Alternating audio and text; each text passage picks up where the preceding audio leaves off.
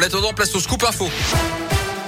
Et c'est avec vous, bien sûr, Philippe Lapierre. Rebonjour. Bonjour Yannick, bonjour à tous. On jette un coup d'œil au trafic. C'est compliqué en ce moment au niveau de la porte de Vèze sur le périph' nord. Il y a du monde dans les deux sens de circulation. Prudence avec euh, des euh, ralentissements également dans le même secteur, rue de Bourgogne.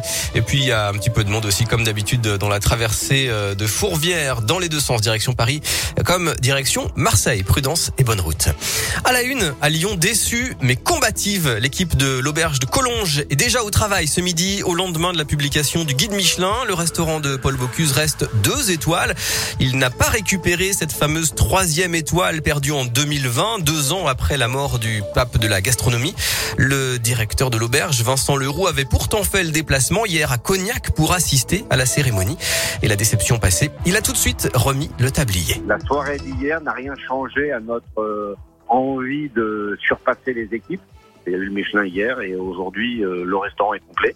Et ce qu'il faut retenir, c'est ça surtout. Nos clients ce midi et ce soir sont au rendez-vous et, et qu'aujourd'hui c'est notre carte de printemps qui débute avec le magnifique temps et les oiseaux qui chantent. Et ça, c'est fabuleux. Ouais, c'est ce qu'on martèle tous les jours à nos, à nos équipes.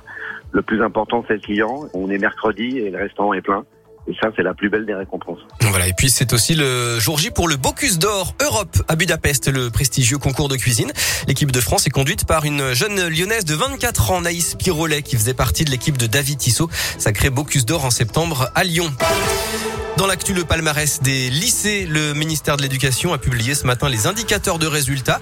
Dans le Rhône, quatre lycées ont un taux d'accès au bac de 94%. Germaine Tillon à Saint-Bel, Le Parc et la Martinière d'Hydro à Lyon et François Mansart à Tizy-les-Bourgs. Ce critère d'accès au bac, euh, qui est différent du taux de réussite, hein, montre quels sont les lycées qui tirent le meilleur de leurs élèves depuis la seconde jusqu'au bac. Un drame ce matin sur les rails. Le corps sectionné d'un homme a été retrouvé à Moiran en Isère. D'après le Dauphiné libéré, plusieurs trains ont dû être annulés, notamment entre Grenoble et Lyon. La raffinerie de Faisin à l'arrêt pendant deux mois pour un grand chantier de maintenance de 63 millions d'euros. Les unités de raffinage classées Céveso seuil haut continuent de fonctionner.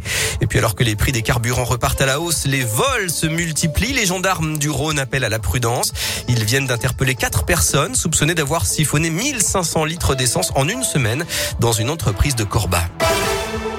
En foot, les Lyonnaises veulent reprendre leur trône. L'OL affronte la Juventus euh, Turin en quart de finale aller de la Ligue des Champions à 18h45. Match visible gratuitement sur radioscoop.com via la chaîne YouTube du diffuseur d'Azone.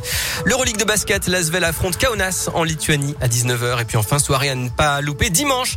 Beyoncé et Billie Eilish se produiront à la cérémonie de remise des Oscars. Elles sont en lice dans la catégorie meilleure chanson. Excellent après-midi à tous avec Radioscoop. C'est tout bon.